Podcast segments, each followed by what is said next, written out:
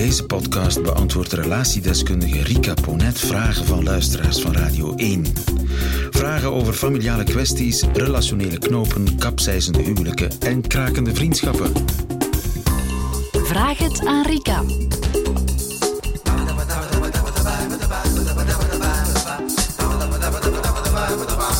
Uh, ik heb hier een mail. Hij is van, laat ons haar Inge uit Gent noemen, bijvoorbeeld. Ja? Hij gaat als volgt. Mijn man heeft een fysieke handicap. Hij is heel vaak moe ten gevolge van een ongeval, ruim tien jaar geleden. We hebben twee kleine kinderen die na school wel lastig of moe kunnen zijn. Hij is zelf moe en hij kan niks verdragen van de kids en hij wint zich dan op en hij roept wel eens. Mijn hart breekt voor mijn kindjes, dat verdienen ze niet. En mijn man doet ook niks in het huishouden. Hij is altijd moe. Of dat zo is, dat weet ik niet zeker, staat er tussen haakjes. Ook in het weekend.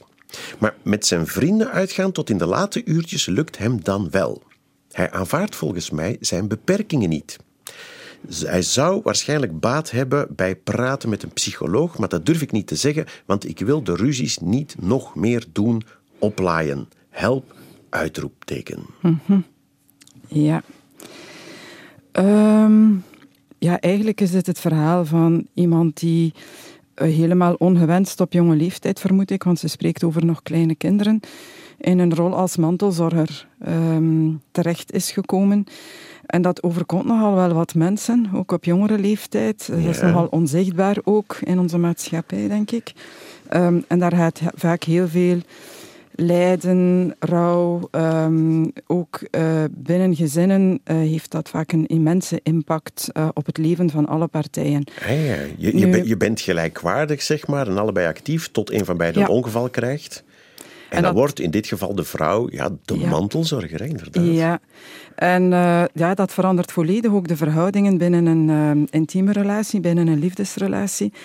Ik denk dat ook heel vaak, en je hoort dat zo op radio, ehm, bij ongevallen, ook ehm, als renners ongevallen hebben, wordt dat altijd dan gezegd, ja, heel zwaar gewond, maar hij is buiten levensgevaar. En ik denk dan altijd, welk leven volgt hier nog op? Ehm, en in veel gevallen is dat ehm, ja, voor de persoon in kwestie, maar ook zeker voor zijn omgeving, een leven dat helemaal anders is dan het leven dat daarvoor eh, geleefd werd. En ehm, gaat dat ook over een enorme uitdaging om eh, ja, te leren loslaten wat was, eh, leren integreren wat de beperkingen zijn hè, van je leven nu. En, ehm, en dat is een uitdaging, dat, heeft ook, dat gaat ook gepaard met rouw. hè. Je verliest vaak op jonge leeftijd al een aantal dingen die mensen meestal maar meemaken als ze ja, het 70er of 80er zijn. En dan ben je daar ergens 35, 40 jaar. En ehm, zit je thuis, want ik vermoed dat dat in dit geval zo is. Ehm, ben je constant moe, ehm, zie je het eigenlijk ook allemaal nou ja, niet zo goed meer zitten. En dat geldt voor het hele gezin, de hele familie. Ja, we weten niet precies welk ongeval hij gehad heeft in dit geval. Mhm. Ja. Het leidt blijkbaar wel tot grote vermoeidheid. Nu, dat op zich is iets herkenbaars hè, voor veel Ja. mensen. Heel erg moe zijn. Ja. En ik geef zelf toe, als ik moe ben, dan ben ik ook veel korter tegen mijn kinderen. Dan. Je raakt sneller geïrriteerd en zo. Maar ja, dat hoort wel over te gaan natuurlijk af en toe. Ja, het gaat vooral ook over meestal een veel beperktere draag- en veerkracht, want dat zit eigenlijk onder die vermoeidheid. Je hebt die fysieke beperking, iemand is bezig met rouw, dat kost heel veel energie. Ehm, en ehm, in een periode van rouw heb je eigenlijk ook alleen maar aandacht, ehm, het vermogen om met, u, eh, om met uzelf bezig te zijn. Je, het is heel moeilijk om dan af te stemmen op een gezin met jonge kinderen, waar kinderen dan ook heel druk zijn, zich moeten gaan aanpassen. Dat is dan voor de mantelzorger ja, iets wat men dan nog als een bijkomend eh, iets ervaart. Ben mijn man kwijt, eh, wij zijn niet meer in een gelijkwaardige relatie en nu doet hij ook nog eens beu tegen de kinderen. Ja. Bovendien hoor je dan ook zo, dat schemert daar wat door. Ja, eh, gebruikt hij dat ongeval ook niet een beetje om, ehm, ja, om, om hier een aantal dingen niet te moeten doen? Hè? Ze geeft aan van hij helpt niet in het huishouden, ehm, is altijd moe, ook in het weekend, behalve als het gaat over uitgaan met de vrienden. Ja, dat is een venijnig zinnetje hè, in Ja. mail. Eerst toen ik het las, dacht ik, ja, misschien is het ook wel zo bedoeld. hè, Maar enfin, zeg, die man, hij rijdt er de kantjes af. Ja. Anderzijds, als ik erover doordacht, dacht ik, ja, maar de dingen waar je dan echt blij van wordt, die hem ontspannen, Ja. natuurlijk heeft hij daar meer energie voor. Ja. Ja, en ook op die plaats uitgaan, wat lol tappen met je vrienden, pinten drinken, dan kan je nog eens even het gevoel hebben dat je de, de, de man of de, de mens van daarvoor was. Mhm. In die thuissituatie word je constant geconfronteerd met alles wat niet meer is. Je ziet dat ook in de ogen van je partner. Vaak spreekt daar een vorm van medelijden, medeleven uit, maar dat roept ook woede, ergernis op hè, bij uh, de persoon in kwestie, omdat dat je telkens weer herinnert aan wat, aan wat niet meer is. En zo die in dat huishouden, het kan heel goed zijn dat hij zich daaraan aan onttrekt en veel meer zou kunnen doen dan wat hij vandaag doet. Maar als je dat bekijkt vanuit het perspectief van de man in kwestie, um, mogelijk ging hij uitwerken, uh, werden die taken wat verdeeld. Nu wordt er vanuit gegaan, ja, jij zit thuis hè, met, met dit probleem, kan je wel wat meer van die taken opnemen. Ook dat wordt dan weer als een vorm van een vernedering bijna ervaren. Hè. Ik ben nog goed genoeg hè, om de was en de plas te doen en de vuilzakken buiten te zetten. En, um, ja, en dan zou die vrouw kunnen zeggen, nu weet je ook eens hoe dat voelt. Ja, maar dan zit je in een vorm van machtsstrijd Ja, ja, dat die mogelijk al voorheen aan de gang was, denk ik. Eh, Die en- in veel gezinnen aan de gang is. Ja, Laten we eerlijk zijn. Laten we eerlijk zijn. Ehm, nu, het is ook een, een beetje een visieuze cirkel. Hè. Ehm, zijn zelfwaardegevoel is eh, ontegensprekelijk naar beneden gegaan na dat ongeval. Hij heeft dat duidelijk nog niet geïntegreerd. Ehm heeft nog niet aanvaard dat hij vandaag de man is die hij is. Dat kan heel veel jaren duren. Mhm. Sommige mensen accepteren dat ook nooit. Eh, daar zit veel frustratie, daar komt veel woede bij. Eh, dat zijn dingen die ook allemaal altijd weer op het thuisfront bij de mensen die dichtst bij jou staan uitgewerkt worden. Ja, dat is ook waar. En, ehm, en net dat hij maakt het ehm, ja, tot een immense opdracht. En er worden vandaag heel veel shout-outs op de radio gegeven. Hè, voor de meest belachelijke dingen eerst, heb ik de indruk. Ehm, ja, als er nu eens iets is waar ik, ik merk dat ook in mijn praktijk, als ik mensen begeleid die daarmee te maken krijgen met verlies van gezondheid, ehm, door ziekte, door ongeval.